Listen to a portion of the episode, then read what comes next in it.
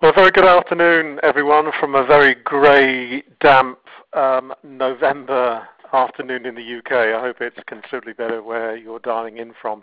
Very warm welcome um, on behalf of Martin and myself from NSF Health Sciences. Uh, this is a uh, continuation of the session that I think all of you, certainly most of you, attended in Paris when Martin and I were very um, lucky to participate in your seminar. Um, the title is the same, ladies and gentlemen, Best Practices in Error Prevention, Don't Blame People, Fix the System, Chapter 2. Um, just as Martin and I discussed with um, many of you and your colleagues in Paris, um, this is really to give you a flavor of error prevention, but also to give you a flavor of the resources and expertise available within NSF. So there's just some examples here, whether they be of white papers um, uh, or LinkedIn. We have a, a, LinkedIn human error prevention group, which really is there to act as a forum for people to ask questions, um, share ideas um, with other people um, who are experiencing the same challenges when it comes to error uh, prevention. Uh, also, as I presented previously, there's a lot more free resources available to you all on what is a very interesting but very challenging subject to um, to to consider.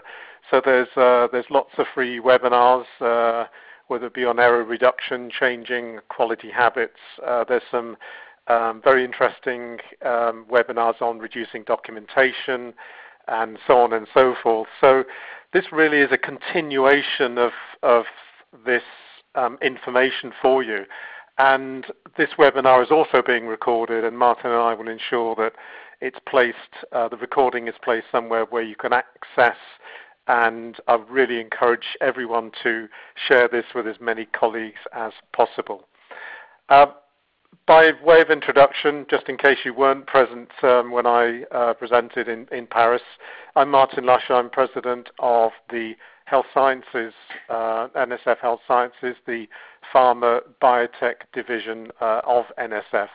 I've been in the industry for a, for a good number of years. Uh, I guess my expertise is, sits largely within sterile products, whether it be from research all the way through to manufacturing operations and supply chain.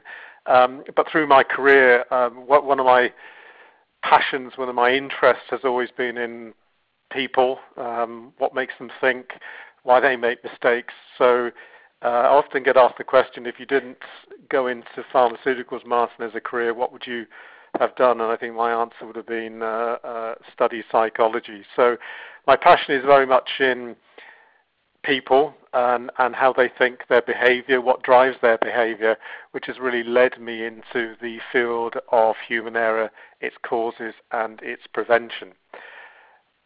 With your colleagues in Paris, um, I shared with them not all of the 10 best in class practices for error reduction, but in essence just three. Uh, and what I'm going to do for this session, ladies and gentlemen, is to share with you the other seven um, in exactly the same way, in exactly the same level of detail, so you get the complete picture of what it takes to drive down human error. Our interest as an organization in human error, its causes and its prevention, probably started about 15, 16 years ago when we spent considerable time with the true experts in error pre- uh, prevention um, the experts in the military, in automobiles, in aviation, in the oil, gas, um, and nuclear industries, as well as medicine and the microelectronics industry. And it was really fascinating to observe and to speak to their error reduction experts to see the journey they had taken in attempting to and succeeding in driving down human error what I observed, what I experienced, what I what, what, what I listened to, was really things they did in common. And what was really fascinating was that no matter which industry, no matter which field or sector, they all did 10 things exceptionally well. They did them differently, but they did them exceptionally well. And what I really want to do is to share the seven remaining uh, best-in-class practices so they sit along the three I covered um, with you in Paris. Um, these are the 10. Um, in Paris, we spent a lot of time talking about problem anatomy, the error chain, really getting people to change their vocabulary, change their language, if you like, when it comes to describing errors, and really forgetting this this uh, this false term of root cause, and actually getting people to think more about the error chain, getting people to really understand that when people make a mistake, it is rarely intentional, and it is usually, in fact, a consequence of many causes, multiple causes that on that particular occasion all came together to form what we call the error chain. So we spent time talking about that in Paris, and we also hopefully um, created a huge amount of interest and desire to know more for number two, which is having expert understanding of human behavior. And when we discussed in Paris the whole uh, psychology of behavior, you know, the problem with multitasking, the problem with distraction, the problem with having procedures that were so complicated and systems so complicated that they actually caused human uh, human uh, uh, error, the problems with cognitive overload, and so on and so forth. We spent time talking about number two because that's certainly what the best in class have an expert understanding of. Not only do they do number one, see errors as the consequence rather than the cause, the starting point of an investigation rather than its conclusion. They also have expert understanding of human behavior. And in Paris, I introduce you to that oversimplified equation for human behavior. Behavior, remember, is down to motivation, it's down to people's ability, and it's how they habituate their behaviors after that. What I want to go on to really is to discuss and describe and to analyze each of the remaining um, 10 best-in-class practices. Uh, there is a chat feature, ladies and gentlemen, but remember, multitasking is challenging, so I sometimes find it difficult concentrating on the presentation at the same time as viewing the the questions coming through. But one thing I do promise each and every one of you that in addition to having this as a recording that you can review, share, and reflect on at your leisure, uh, I will also commit to getting back to you, whether it be through Nigel Vilmer, uh, so that all of your questions get answered in the fullness of time completely rather than in a rushed fashion during a short webinar. So please think about the questions, send them through, and um, we will get back to you, set up individual conference calls if you wish so that you can explore your areas of interest, your questions in more detail. So um, don't forget please, there are also free webinars. Uh, I've also, since the Paris presentation, written quite a few posts on um, on so that's my phone, uh, on uh, blame-free culture and on um, other aspects relating to uh, human error. So please just, just remember that this is a massive subject. And one of my objectives in Paris and one of my objectives today is to really inspire you to know more. So let's move on by, I guess, asking you a question. Um, what are the following have in common, whether they be Viagra, whether it is post-its, whether it be penicillin, whether it be Velcro. The list of inventions that have resulted from mistakes is considerable, and this really gives you just a flavor of four. Um, each one of these were a consequence of a mistake happening. Um, being a microbiologist, I'm amused by the penicillin um, story. Uh, where Louis Pasteur, when cleaning down one of his uh, benches, came across a, an agar plate which had been contaminated. And if there's any microbiologist out there, you know exactly what I mean. If you leave an agar plate at the back of the lab bench for long enough, you will get molds and the like coming through on the agar plate. Well, Pasteur, instead of disregarding the agar plate as just a contaminated agar plate, he actually picked up the agar plate and he observed something really, really interesting, which was colonies of Staphylococcus, a bacteria, didn't grow close to or up to the uh, colony of mold uh, because the colony of mold was penicillium. Uh, it was releasing penicillin uh, into the agar plate, creating a zone of inhibition that prevented the growth of the bacteria. Now, that's really simple to explain and simple to understand, but many hundreds of microbiologists, if not thousands of microbiologists, had probably witnessed the same thing before Fleming, but they just disregarded and discarded the observation and the agar plates as simple contamination. So the point I'm making here is that attribute number four, key, uh, sorry, attribute number three, one of the key things that companies do extremely well when they remove human error is that they have a completely different attitude, a completely different philosophy when it comes to mistakes. They see mistakes as real opportunities for discovery, real opportunities for improvement. Um, so they have number three, best in class practices, uh, practice a very positive attitude to error. Um, these companies accept we all make mistakes. Um, you can't change those, but what you can do is to learn from them.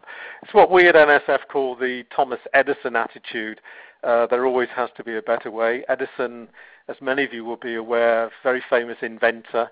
And when he was interviewed um, in his retirement, the interviewer asked him a question around how did he stay motivated when he had so many failures. And Edison said, Well, what do you mean, so many failures? Well, he had reputably filled in tens of thousands of laboratory notebooks with experiments that had, he didn't call them failures, he just simply called them experiments that had not gone according to plan. And he was adamant that his great inventions were not really down to creativity, but actually down to unique and forensic analysis of the mistakes. In other words, the experiments that had not gone well, not had not achieved their desired outcome, he discovered his great inventions because he forensically analyzed those so-called problems, those so-called uh, mistakes. So the best-in-class companies adopt the attitude of every mistake is a free lesson. Every mistake is a potential catalyst for continuous improvement. And one question I'd ask each of you listening in is whether that is shared amongst your colleagues, whether every deviation, whether every customer complaint, whether every um, abnorm uh, uh, audit criticism is actually considered positively as a real opportunity to learn and to drive continuous improvement. In other words, the Edison approach, or is it, or are they considered more to be painful inconveniences things that need to be closed out quickly rather than properly so that you can move on to the next task.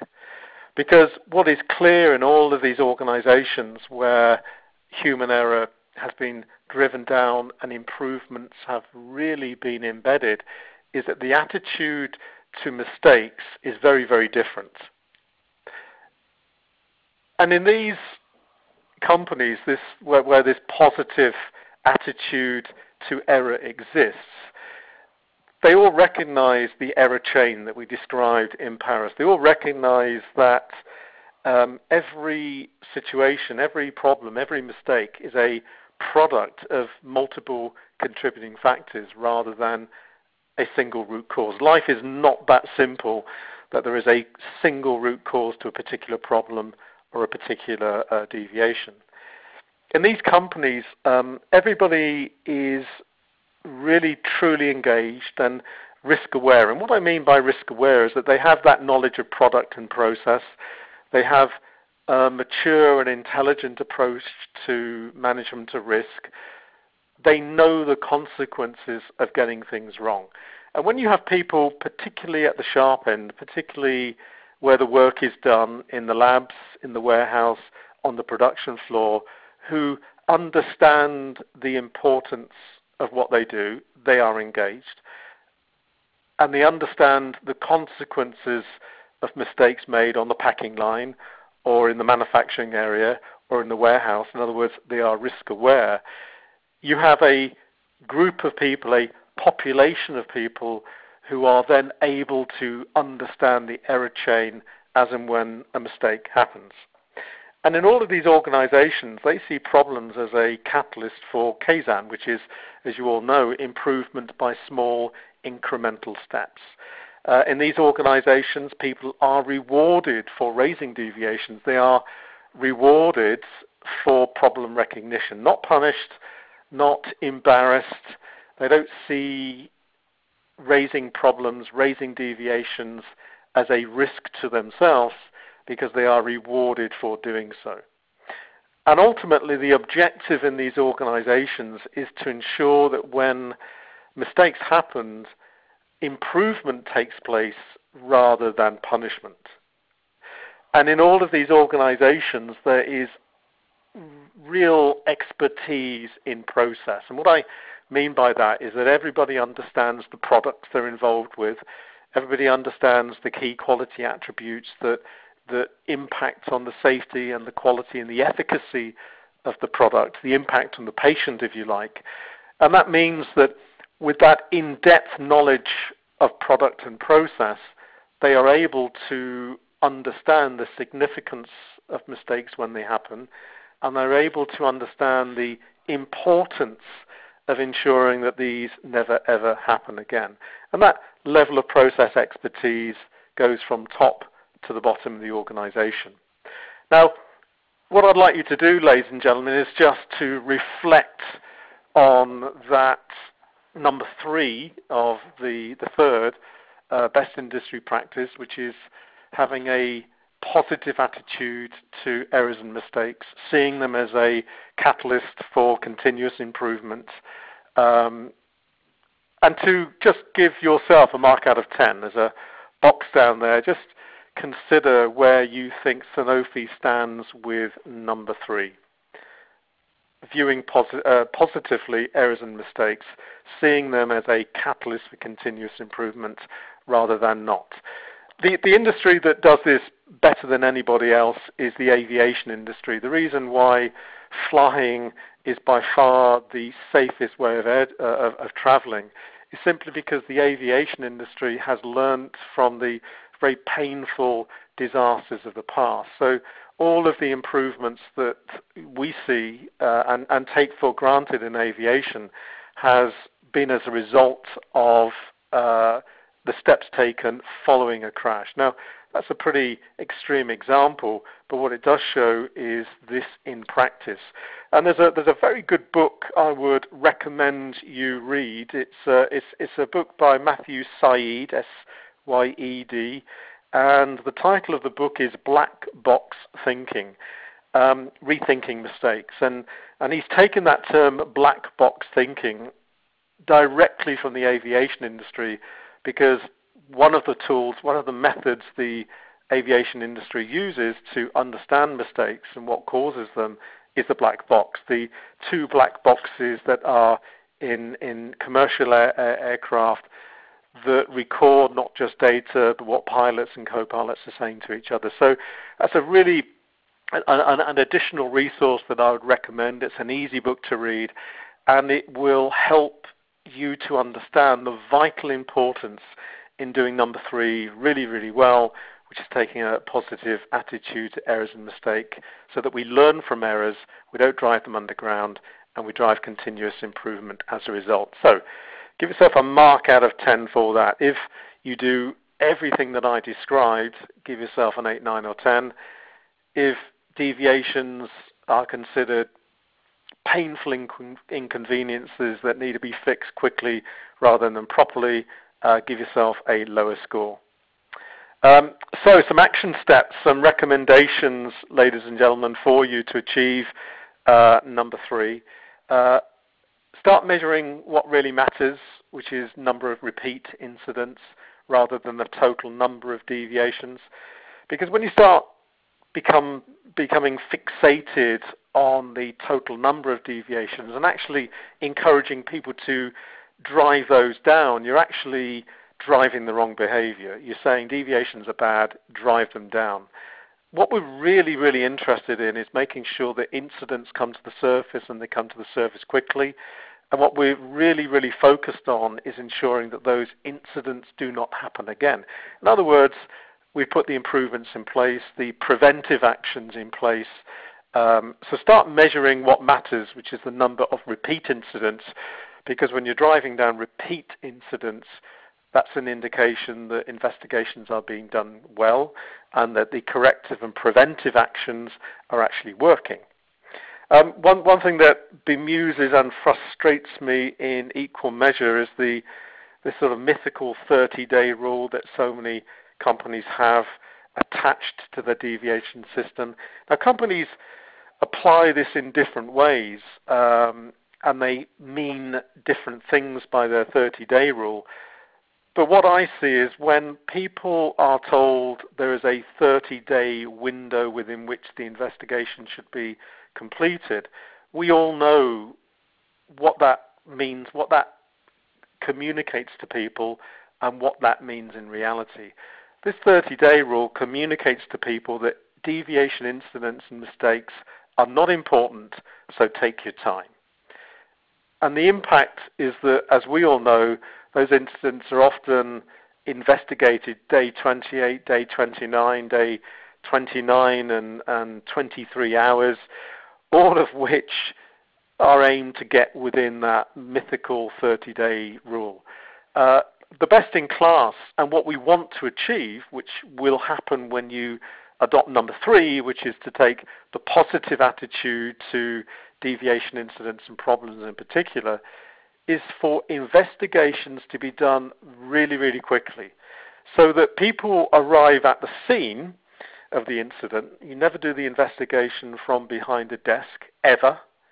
I've done them. We've all done investigations from behind a desk, and we all know they end up wrong. You know, and the incidents happen again because for convenience you're doing a quick and dirty investigation. You, you, you send a few emails, you make a few phone calls, you close the incident report only for it to happen again. We all know that for incidents to be investigated properly, you must go to the scene, and the faster you go while data is fresh and while memories are still there, the better. So I was with a client a few weeks ago where they did this really, really well. They reported incidents straight away, the what, why, when, where, how, who, reported, written down immediately. Incidents were triaged in two to three hours, and that is risk ranked because we all know that not every deviation incident is the, is the same. Uh, there are some incidents that are more important than others, and in- incidents must be investigated proportionate to risk. So, an intelligent approach to this risk ranking or triaging is to objectively assess incidents using a customized impact assessment form. Now, if you want an example of an, an, an impact assessment form, just let me know and I will send it through to you. But the purpose of the impact assessment, which has to be done quickly, has to be data driven, is simply to distinguish between those incidents that warrant a very detailed, thorough investigation, normally team based, against those that can be closed out very quickly. The investigations still need to be done properly, but usually they can be done um, quickly. So, you know, a distinction between finding a foreign or rogue ampule on a packing line, which is clearly very, very important, down to disinfectants not being rotated in a grade D, which, yeah, is a GMP non-compliance, but relative to the foreign ampule is of relative insignificance. So a good deviation system is one that distinguishes between those two events, extreme as they are, um, so that you can investigate propor- proportionate to risk. Also investigated within two to three days and followed up quickly. So this really is about treating incidents correctly, properly, and proportionate to risks. Um, best-in-class companies also have various um, platforms, um, agendas, opportunities to share lessons learned. This applies to any aspect of operations. Um, one company I was at recently where we helped them design, build, and commission a facility, which is a you know an expensive undertaking, took three to four years to do. We insisted as part of the project scope that upon completion of the commissioning phase, all key members um, of the team, including us, disappeared for an off-site meeting for five working days where we basically had a very structured, very focused, uh, agenda-driven, lessons learned session. And this is where, with the process that we gave them, we, we summarized, okay, what did we do well? Uh, what didn't go so well? For what reasons? What would we do more of next time? What would, what would we stop next time? What would we do less of next time? All reviewed based upon the data, based upon the opinion of those who had experienced the plant startup, so that at the end we had a report that basically summarized lessons learned. So the next time that company commissions and designs and builds another facility, which they will do in the next uh, few years, they have a place to go and people to contact so that they learn from the mistakes they made as well as what they did well so that they build those into the process that they're going to follow when it comes to um, their, their next facility. So one question I'd ask you is that do you do that? Do you, after whether it be a project, whether it be uh, an accident, whether it be an investigation, you actually sit down, and it can only just take five or six minutes to say, what did we learn? What are we going to do differently next time? So, some hopefully useful um, um, action points there to consolidate number three, best in class practice, which is having a positive attitude to errors and mistakes. Now, that's followed by number four. Um, best in class companies have a totally open, totally honest, totally transparent, blame free culture. And this is a culture where there is honesty, there is openness, there is transparency, a culture where there is excellent communications, usually face to face, that drives the behavior which is freedom to speak out. So that when mistakes happen, you, you cannot get to the bottom of them. You cannot identify the corrective and preventive actions to drive continuous improvement unless problems are brought to the surface quickly. And that will only happen when there is a culture from the top to the bottom of the organization that communicates uh, transparency, honesty, rather than blame. A culture that focuses on the problem, not the person, where leaders walk that talk so that they demonstrate that culture by the words they use, but importantly, the actions they, they, they demonstrate. A culture where measures, the KPIs that we all love, um, drive the right behavior. Um, when we run sessions with clients on KPIs, um, clients are surprised at the approach that we take because they often come along thinking they're going to get a list, uh, almost a dictionary of um, measures for batch records or technology transfer or planned engineering and maintenance and so on. That's not our approach. The approach that we take is to first ask people, well, before you choose a measure of performance, first ask yourself what behavior you want to drive. Once you've identified the behavior, then choose a measure that drives that behavior. Um, I recently wrote a post actually on LinkedIn, and, and one thing I'd really welcome you to do actually is to follow me on LinkedIn. I, I do my very best to write posts or articles that, number one, are informative and topical, uh, and number two, easy to read. And my most recent post was exactly this on, and it was entitled Kill Blame Before It Kills You. Because one thing is for sure, ladies and gentlemen, is that if you have a blame culture and you do nothing about it, it will destroy your business. Um, and I think each one of us, through our careers, have experienced a blame culture of different orders of magnitude, but nonetheless have experienced it first time. And we all know it's not pleasant. It stinks. It's not nice to work in, it, and it is ultimately destructive. Um, so please read my article, my post on LinkedIn. It actually got very good reviews, including acknowledgement from regulatory agencies that one of the things they look for always in their audits, or at least try and assess, is the culture. Is it open? Is it transparent?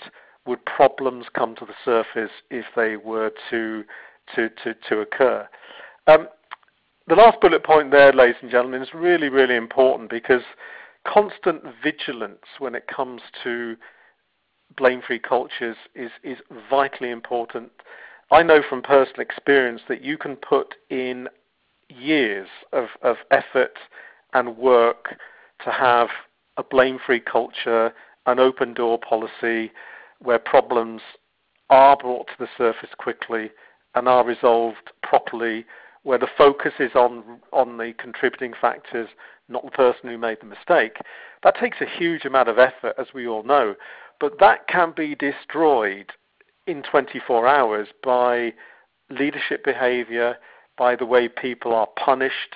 Um, and that fear factor very quickly goes through an organization, and before you know it, that blame culture that you've worked so hard to remove just comes swinging back in very, very quickly. I'm working with a, a client in India at the moment. Um, you know, good good people, committed people. They had a couple of tough FDA inspections. They got a warning letter, and what the leadership team then did, frankly, took my breath away because they fired, they sacked, they got rid of not just one or two, but probably seven or eight members of the leadership team. Um, their attitude was, Martin, this is a culture of accountability. Somebody has to be held to account for this warning letter, and these are the guys. Um, my attitude was what they had created was a culture of blame, and their actions conveyed a message of, if you make a mistake, you will be blamed. So that last point, constant vigilance, is really, really key ladies and gentlemen, because in this very turbulent, challenging, changing world we all live in, people do make mistakes. People are under more pressure than ever before. The companies are under more pressure than ever before. And people become very sensitized to mistakes. And it's very, very quick and easy to blame. But the consequence of that, through not paying attention, not being vigilant, is that errors go unnoticed. And that's why they end up ultimately destroying a company. So, spent a fair bit of time on that, ladies and gentlemen, for the right reason, because if you don't get this right, you don't get anything right. So give yourself a mark out of 10 for how you feel Sanofi measures up. Is there that true openness, speak out culture throughout the organization, or is it limited? Is it siloed? Do you have good and bad practices? Give yourself a score accordingly. Um, let's move on to number five. It's something we touched on in Paris when we were talking about the psychology of human error and human behavior, when we were describing the limitations of our overworked uh, prefrontal cortex, which I'm sure many of you can remember only can hold seven facts plus or minus two. We were talking about the negative effects of stress. We were talking about the destructive impact of distraction.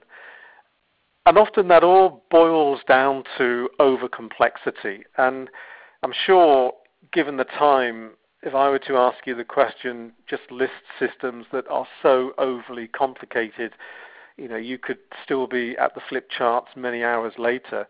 Complexity in the pharmaceutical industry is a real challenge. Uh, I, I personally think it's a consequence of a product of us being rich, um, you know, us as an industry never really having to watch the euros or pennies or dollars that much, and therefore having systems that are bloated, over bureaucratic, over complex, because hey, we can afford it. Well, you know, whether you're Sanofi, whether we're GSK, whether we're AstraZeneca, whether we're um, a, a, a, generic company, we all know that that affordability component has now disappeared, and it's disappeared for good.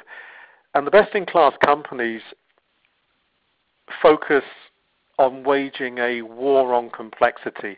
It's not a battle. This is not a one-off event. This is an ongoing war on driving out and removing complexity. Um, in our industry, I think you know complexity was, all, was was sometimes seen as being smart. Well, in organisations that do this exceptionally well, they see it in the opposite. They see simplicity as being the sign of intellect, simplicity as being the sign of understanding. I think it was Einstein who said, if you can't explain something in 30 seconds to a novice, you don't really understand your subject. So just reflect on that comment. You know, could you explain your change control system in 30 seconds? Could you explain your SOP system in 30 seconds? Could you explain your tech transfer system in 30 seconds? One of the challenges we face is in doing, in trying to explain something in such a short period of time is its complexity. Um, what we do, what we all know is simple things work. You just look at the iPad, the iPhone. Uh, Apple have an obsession with simplification, an obsession with simplicity, and you can see it in their products, and you can measure it in the success of the, the, those products because we all buy them. Um, in reality, simple things save an awful lot of money. And in these organizations, complexity is simply not tolerated. Uh, and some examples, ladies and gentlemen, um, I was with a company where on their impact assessment form for the CAPAs, the corrective and preventive actions on their deviation uh, system, one of the questions asked was, will this action simplify or complicate? Will this action add to or remove? And if any action added to, for example, additional instructions, additional signatures, additional training, the author, the investigator, was really challenged whether this was the most appropriate action. The change control system was managed in a similar way. Whenever a change request was put in, the first box that had to be ticked was one to justify the cost versus return on investment. Will this change complicate, add to cost, or will it simplify and reduce cost? And no change, frankly, got through unless there was a sound business case based around simplification rather than complexity. And it's quite interesting when I observe what companies do. It's often the surveillance systems used to assess performance of the quality system, things like your deviation and CAPA system, your audit and self-inspection system in particular, that are guilty of adding complexity and with it risk and with it the increased uh, likelihood of human error. So those two systems, deviation and CAPA, audit and self-inspection, are really key in simplifying and reducing risk by simplification rather by increasing risk by adding complexity through inappropriate corrective and preventive actions. So my question to you here, ladies and gentlemen, is how successful is your war on complexity? Is this seen as a strategic imperative or flavour of the month? Uh, has it started yet? Is it seen as a battle rather than a campaign that will never ever stop? Uh, are people trained in simplification tools and techniques? Um, give yourself a mark out of 10 for how seriously we at Sanofi take war on complexity, not just in words, but in actions. Do you engineer in to parts of your quality system and in your decision making processes steps that ensure stuff, actions, and activities that just add complexity are stopped dead in their tracks? Because if you don't, they will happen. Um, there was a webinar I actually did on simplification. So, you know, if you want more information uh, on, on, the workshop that we offer on this, if you want a better understanding of some simplification tools and techniques, uh, please uh, go back to those references at the beginning and simply download the YouTube uh, clips and webinars, and, and you'll get more information. Just, just as a, a note on complexity, um, NASA reputedly spent tens of thousands, millions, in fact, of dollars developing the pen to work in a weightless environment. The Russians used a pencil. Now, the message there is that simplification starts with focusing on what the users actually require and the nature of the task. A message and a point that is so often forgotten when we design, when we write, for example, SOPs.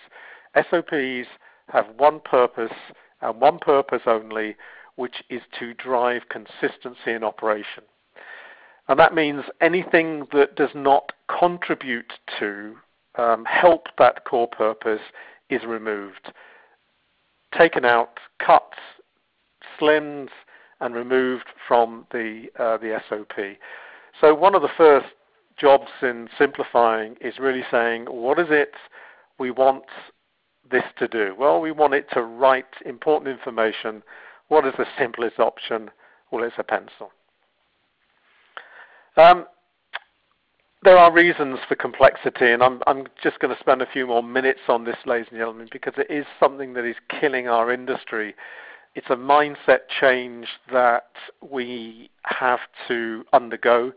Um, and, and when you ask companies, well, wh- why are you doing things that are adding no value? Well, number one, it's easy. Complexity takes no engagement of the brain. Adding additional signatures, adding complexity, frankly, doesn't take a lot of thinking. Simplification, on the other hand, takes a huge amount of thinking. Um, there's always been, I think, in our industry that that attitude of we can afford it. Well, that's changed. Um, you also see complexity being added to protect jobs, uh, to protect status. Um, it certainly takes less effort in the short term. It's far easier on a deviation report to say after somebody has, has, has not followed an SOP to simply report retraining uh, and add a few check signatures as your corrective and preventive action, rather than say, right, we are going to take this SOP, we're going to rip it up, and we're going to start it again, and we're going to simplify it. That's what is required, but that takes a huge amount of effort. But unless that effort is invested in, the effort, the, the, the mistake will, will come back. So Complexity why? Well, there's a few more reasons there, ladies and gentlemen. Um, we each know the reasons why, and we each know that we have in our organizations a level of complexity that is unaffordable. Therefore, it, being able to fulfill as the best in class do for error reduction, which is our obsession with simplicity and our desire to win this war on complexity is fundamental to a lot of what we need to do to drive down uh, uh, errors. So there's just some, some action points there. Um, educa- simplification is not just um, a word, it's a process, and there's lots to know about the science of simplification. Your starting point, please look at the webinar um, get a sense of the tools and techniques that I describe in that web- webinar. Um, sharing of best practice is also within organizations a really good way of simplif- simplifying. When something works, it's a good idea to understand why and to share best practice between groups and plants and sites and divisions. As I've already described, having within your deviation and change control systems filters that either remove or stop complexity are both vital. And also in your audit and self-inspection system to have auditors who understand their job is to not just add a level of complexity, it is not just to criticize and identify gaps in relation to compliance. In my opinion, the job of a good auditor is to ensure that through their understanding of simplification, through their understanding of the risks associated with complexity, they can actually advise and help reduce that complexity and with it errors. Moving on to um, number eight, uh, the others, ladies and gentlemen, we covered in Paris. Uh, one thing we didn't cover in Paris is best in class practice number eight, um, which is where companies, frankly, don't wait for mistakes to happen. They don't wait for errors to come to the surface they actively remove what I call error risks. And they go out and they look for the potential of errors to happen and they remove that potential and therefore in doing so prevent the error. Um, and we know in the, the human error field that errors can be caused through structural reasons. They can be down to what I call stressors. So you know, plants that are poorly lit, plants that have an inconsistent process, plants that have poor procedures. All of these are the contributing factors through that, that, that lead ultimately to a mistake. Similarly, workload pressures, interruptions, distractions, all create an error-rich environment. I was at a company probably 12 months ago where each day um, two or three operators would be given a digital camera uh, and they would be let loose on the plant for just one hour. And their task was really quite simple to take pictures of errors waiting to happen. So, for example, when I was on the facility, they brought back, they printed the pictures, the pictures were put up on the note, notice board that was the focal point for the shift handover. And there was one picture of a transfer hatch, and this was a hatch from warehouse into the um, classified area, um, uncontrolled but classified, where in this transfer hatch there was a line running down the middle of the transfer hatch that separated uh, goods in from goods coming out. That line had become very blurred uh, through wear and tear. The posters, the signage on the walls were, was not clear. The lighting was not clear. And at the time the photograph was taken, the transfer hatch was very congested. There was a lot of material going in and a lot of material coming out. So there was a risk of eventually a mistake happening with material mix up, material coming out being mixed with material going in. Now, you could argue that risk was remote because materials were bagged, materials were on pallets, materials were labeled. But the point of the exercise was for that operator to say, look, this hatch was not as good as it needs to be. There is a risk, so let's go and repaint that line that separates the two. Let's go and replace the signage, the, the posters of goods in, goods out. Let's do everything we can to stop the mistake actually happening. And you know, this is the same approach we take in safety. When somebody trips up, um, we make sure that we learn from that incident. We prevent that incident from happening happening again, and in doing so, we prevent the that incident being escalated into a, a major injury. So the focus here for best-in-class companies uh, is characteristic number eight, which is to focus on prevention rather than reaction. So I'll ask you to give yourself a score for this one as well, um, in how well you, how good you are at removing what I call these ticking time bombs. How good are you at finding errors waiting to happen and diffusing them? How good are you at really focusing on prevention? Prevention is the name of the game rather than reaction. Um, how good are you at doing really, really focused self inspections that are entirely focused on prevention and improvement, brackets simplification, rather than pure compliance? So give yourself a mark out of 10, ladies and gentlemen, for the energy you invest in prevention versus reaction. In other words, acting after the event. In other words, this is a photograph um, taken in a workshop, top left, um, an engineering workshop on a pharmaceutical facility.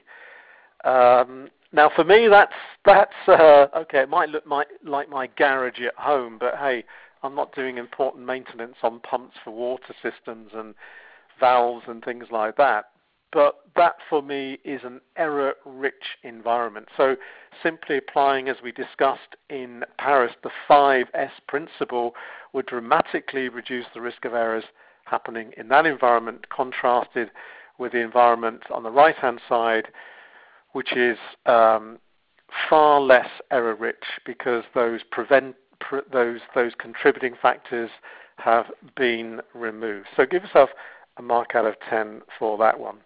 Um, number nine, ladies and gentlemen, best in class companies don't train people, they educate them. At NSF, we believe passionately, as educators, not trainers, we believe passionately that we educate um, our children and we train our pets. There's a big difference. Uh, there's a YouTube, webinar coming up soon on the difference between training and education. And when it's complete, I will direct you to that resource that makes the distinction between education and training. The example I give, ladies and gentlemen, is a company I was at years ago. I was standing by an autoclave and I asked the autoclave operator to describe the autoclave to me. All he could do was to describe the SOP.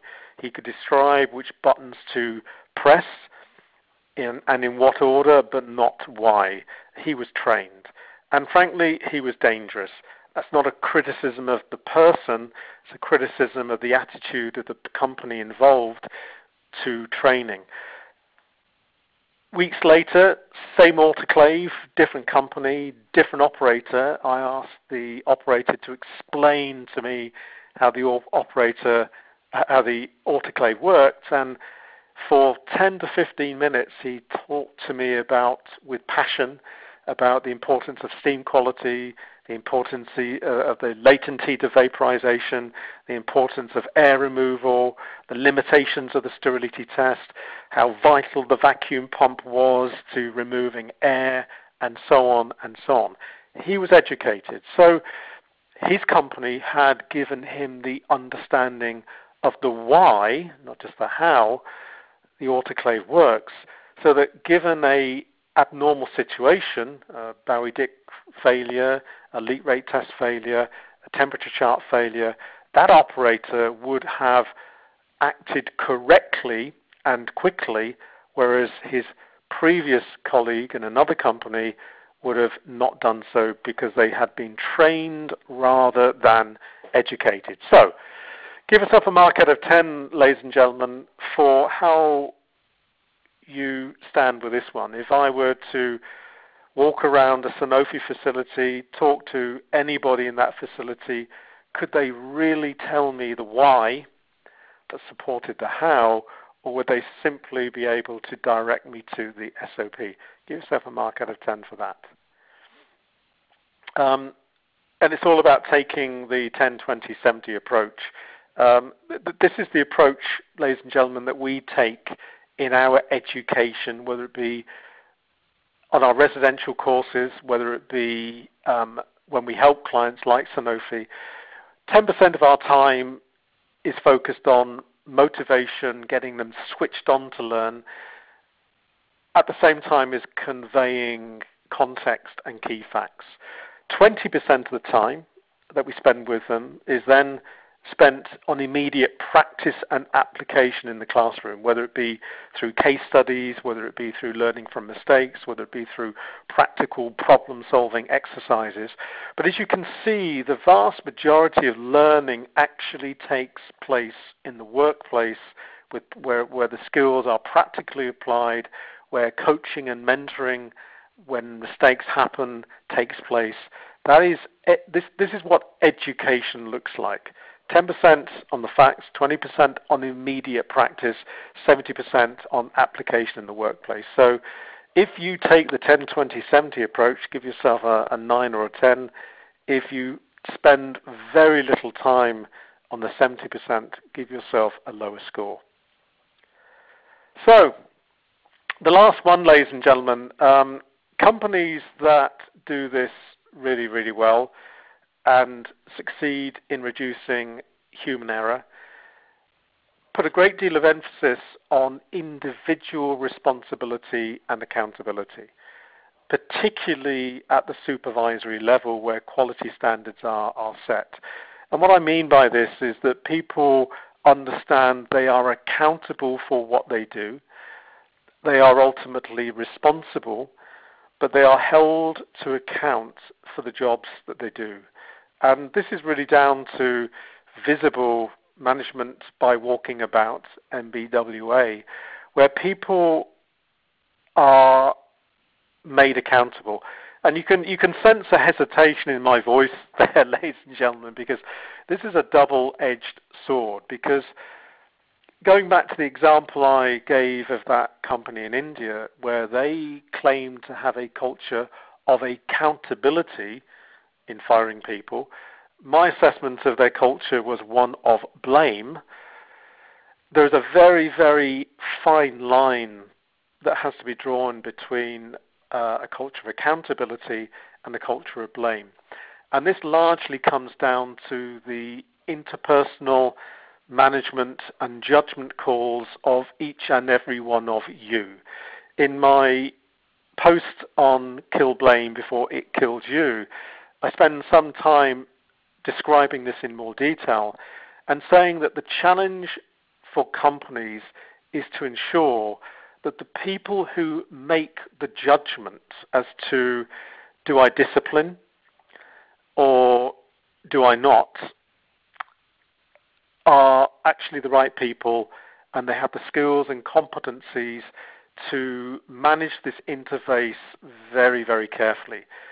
Because being accountable is one thing, but when people are fearful as a result of that, that becomes a dangerous thing. So number 10 is really, really important, but often very difficult to do. So give yourself a mark out of 10 for that one.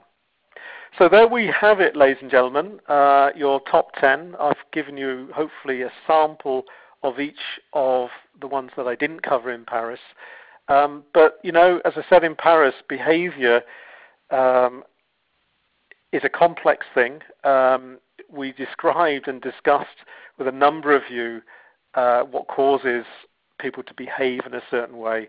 And I certainly look forward, as I know Martin does, to uh, exploring you, exploring with you in more detail the fascinating world of human behavior, the fascinating world of uh, human uh, error, and what we need to do to prevent them. But I do hope that in sharing the top 10 best practices, I've done two things. Number one is to convey to you this is already being done. What I've presented here is not theory, it has been practiced for many, many years. So all of this is possible, and so are the rewards that you will reap. But number two, what I hope to have achieved is to have really encouraged you to learn and understand more. So please, please, if you if you need to understand more, just drop me a line. If you would like this wonderful work of art presented in front of you, it's my mind map. My psychologist says it's a sign of a very tortured mind. Um, but if you would like this explained to you, I'm more than happy to spend time doing so. And please just uh, look at the references that Martin and I have provided to you at the front of this session. And if you have any more questions, please just drop me a line.